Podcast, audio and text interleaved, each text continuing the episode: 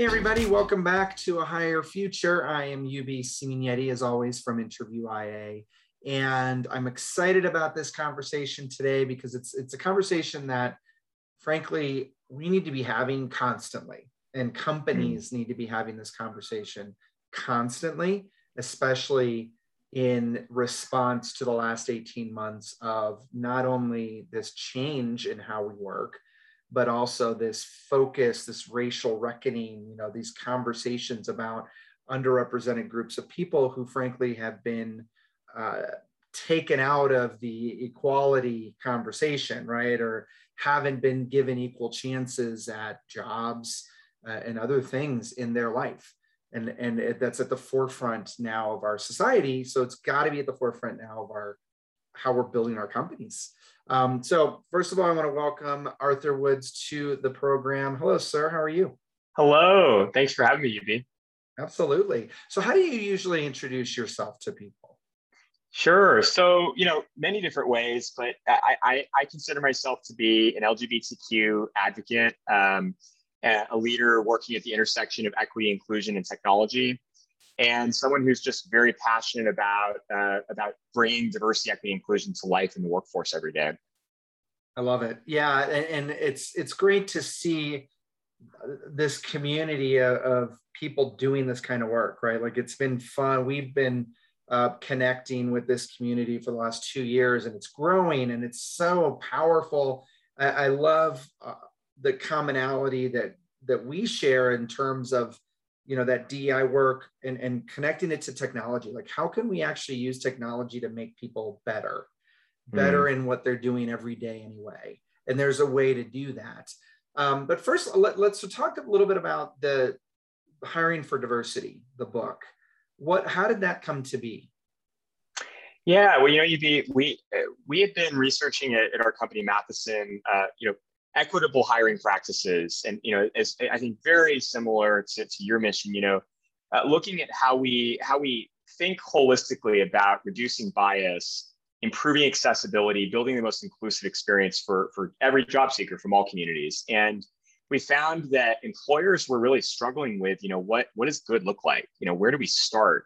What is the most urgent essential burning issue? And um, and how most importantly do we make progress um, and measure progress. And you know, it felt like so many leaders were just kind of wrapping around the axle of those questions. Mm-hmm. And so during the pandemic, you know, we were we were you know finding ourselves sending you know Google documents of best best practices, and we realized, wow, there's we need to just start to put put these all in one place, and most importantly, share stories of leaders who are navig- who are on this journey navigating work and kind of have these bright spots of things right. that have worked let's use these as the artifacts of what's possible you know mm-hmm. uh, as you know no employer has it all figured out but there are bits and pieces of these bright spots and um, and honestly I, I joke that you know we wouldn't have been able to really write this had it not been for the pandemic because i found myself on nights and weekends same with my co-author susan you know nights and weekends instead of uh, being out uh, in, in, in, in the world like we normally all are, uh, you know, at, at, a computer writing, you know? Yeah. So it was very much kind of a pandemic project. Yeah, I like that. That's, I, I, think that's how we built Interview IA, honestly. Um, yeah.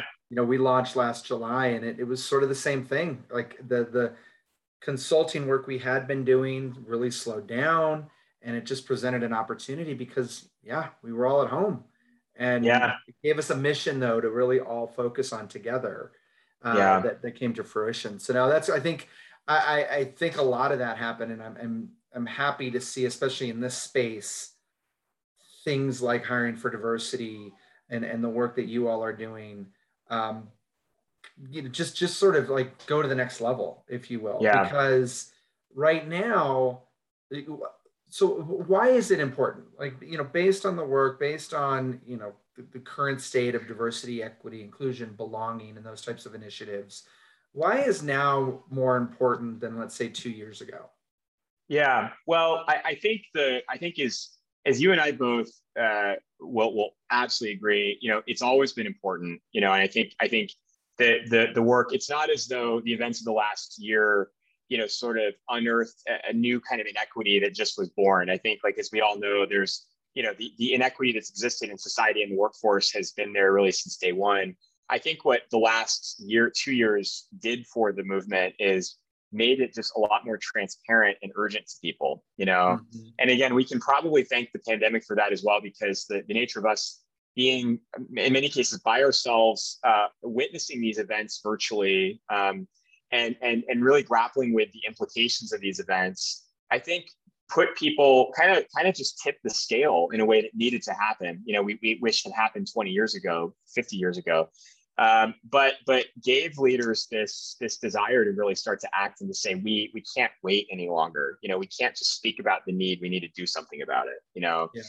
And I think the the the combined events, um, and also just the the realization that we have a record number of people leaving leaving their jobs than we than we've seen in many years, and um, we also know that uh, you know the, the the the intent that is there right now. It, it either you know one of two things can happen. It will remain intent, and people will continue to talk about the need and, and lament about what's not being done, or we will see leaders and organizations that have acted on it. And I think to act on it, they need the interviewing AI. They need they need resources that will help them to go from intent to impact you know yeah. and that was really where we said let's let's let's create a new ecosystem of, of of these great resources and direction and most importantly a community of practice that brings this all to life so the, yeah. the excuse will not be we we didn't have the resources or support or direction it might just be that you know it took time or we we, we needed capacity and those are things that we expect to happen right sure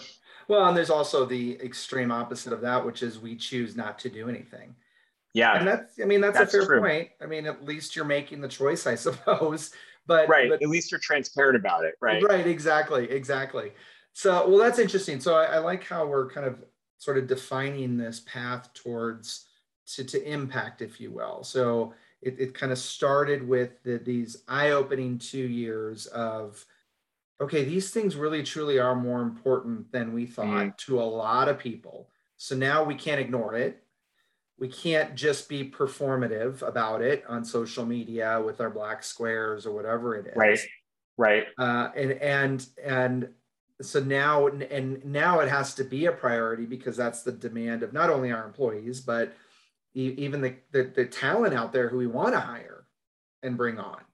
So yeah, so now so there's that drive, right? So then so what's next though? Because like sometimes I think a lot of people believe this should live in HR and that's it. Mm. But well, I yeah, yeah, sorry. no, no, go ahead, please, please.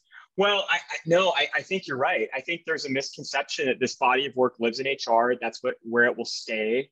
And um, you know, hey, we have a diversity challenge. HR, go figure that out for us. That's been the the, the, the common posture of this work today. And what we believe, and I know what you all believe, is that um, in order for this work to become sustainable, it has to go from a few people's responsibility to becoming everyone's responsibility. Um, every single person who touches the hiring process, who potentially interacts with a candidate, who may be the first person a new hire sees when they start their job day one, you know, or uh, or potentially is the voice in the room that recognizes the inequity that someone else doesn't see. Those are all, you know, uh, examples of how we uh, collectively have a responsibility. You know, right. and if we think about, you know, just the footprint of just the HR team alone being responsible for this, the the the collective blind spots that would that would create for an organization if just a small minority of, of the of the organization owned this work um, that in many ways is, is the very reason that the work hasn't been sustainable, especially if you think about all that HR is balancing with people returning to work, workforce changes, record, record uh, attrition, you know, it's, it's just like an impossible task. So we think in this kind of next, you know, next chapter of this work, um, it becomes uh, the, the responsibility of everyone. And that, that really does um, mean a philosophical shift for organizations, you know, to to empower people and trust people to become part of the solution, to create mechanisms to engage everyone, um, and and for HR to to not just be the owner but be the catalyst. Yeah, no, I love that. I think. I, I think yeah, I think you're right. I think what we're going to see, and this kind of goes back to this this idea of, of how do we marry this with technology, mm. uh, because I, I feel like the industry of DEI at a, as a whole is sort of at a crossroads too, right? Yeah. Because it's you can't just bring in someone to train one time and that's it. To your point, right. this is an absolute like it, it's the only way to create a groundswell. I think that's how you'd put it um, Mm. when we talked about it previously. Is exactly what you're saying, and um, everybody's got to be have a part in that, and everybody's got to do something about it in what they're already doing anyway. It's really more of about a behavioral change, I think, It is. and a mindset change, right? I I could not agree more. And and again, that's that's uh, that's something that you know we, we have a we have a number of, of mindset changes that we have to undergo, and one of those is also this notion that um, you know when we think about diversity, uh, it, we we look at it in this monolithic way that's only based on a- attributes of diversity we believe we can see. You know, just as much as we believe we need to shift responsibility so everyone's part of the solution, we need to think about the fact that you know diversity needs to be dimensionalized and really understood so we're aware of what success even looks like you know we found so many leaders that we were working with um, you know sort of set narrow goals based on limited aspects of diversity and it meant that they were largely excluding entire populations of job seekers Exactly. Exactly. That, yeah, and that that's you know that's the other thing. I think you know the, the focus has been on the wrong things. Mm, You know, it's when you focus in on improving your diversity statistics, you, you to your point, you miss out on on the actionable things that you could be doing that would actually make those statistics look better, or become better. Uh, Yeah. But instead, we try to force it, and and and that just hasn't worked. It just, I just, you know, we haven't seen really the outcomes that we you, you would think you would after how many years of these initiatives existing within within uh, the corporate workspace. It- I, I agree. I agree. And it, it, it, it- you know, and it's I think that it is one of those opportunities right now where we can we can you know sort of think about perfection or we can you know think about progress and you know we're in that mode where you know in many ways the, the concept of, of a perfect strategy or achieving this perfect outcome has has has has sort of hindered leaders from just engaging and getting started and so we're really big fans of also this idea that if we think about this work being iterative, experimental, um, you know, the, the fact that we're writing a new playbook for what the work will look like, and um, there won't be a prescriptive answer that works universally for everyone. Instead, we're on this Right. journey to figure it out. You know, that all of a sudden also makes the role of HR something that's much more about being an enabler and being a, you know, again, uh, a capacity builder and capability builder, and not this, you know, sort of, uh, you know, not not this prescriptive. Uh, you know sort of uh, perfect being that has to be absolutely calculated right yeah, yeah. Uh, How do you? So how do you convince?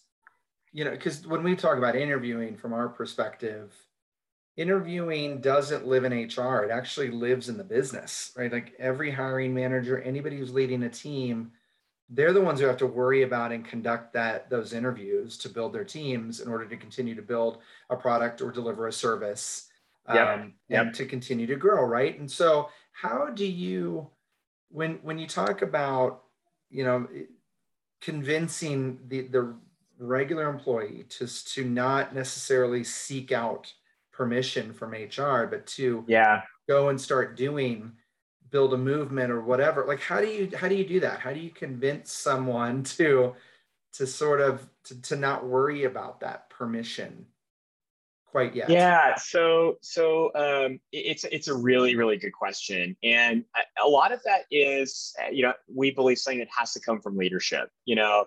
Um, it, it will be a, a, a, common challenge for a lot of a lot of leaders a lot of individuals in organizations to immediately say this isn't my job this is hr's job or if i see a need i'm stepping out of line if i say something.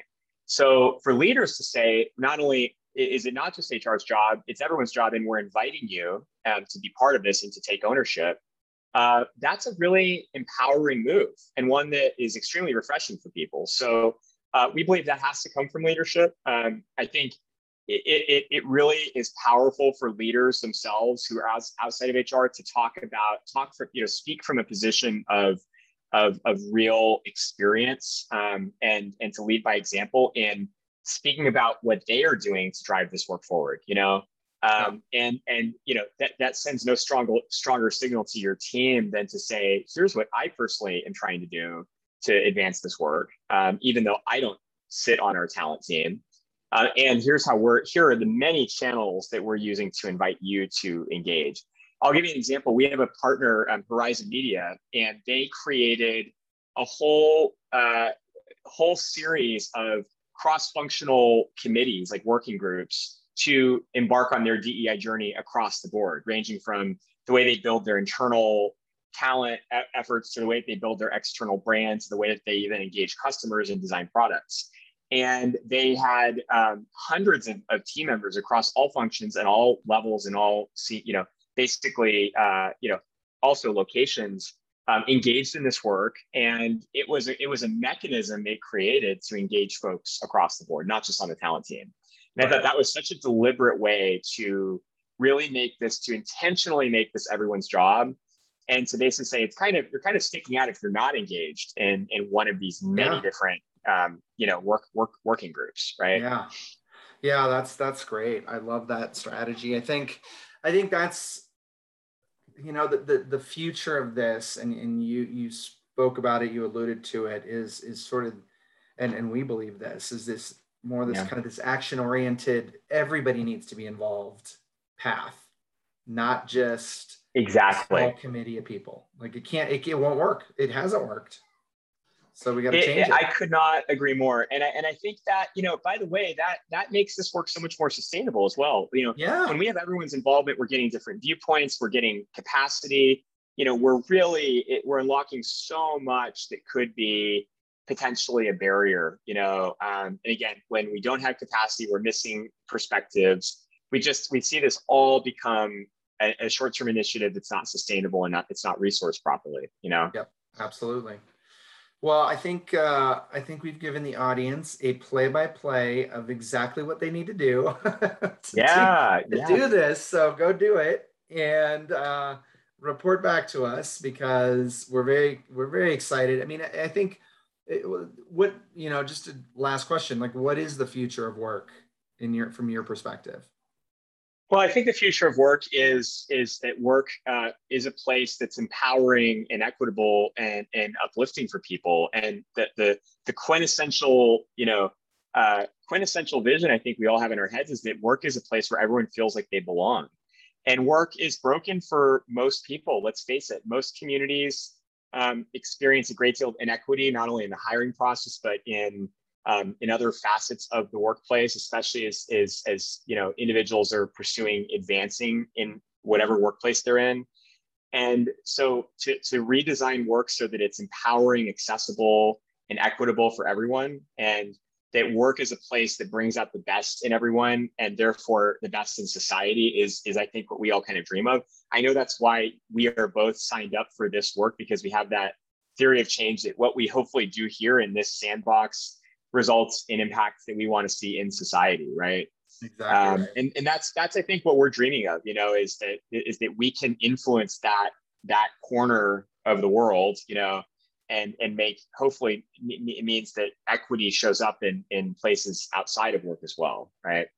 Exactly. Yeah, I mean that's a if if there's anything that that I think most of us have learned is that that kind of, there is no work versus life kind of right balance. It's all life and that includes work.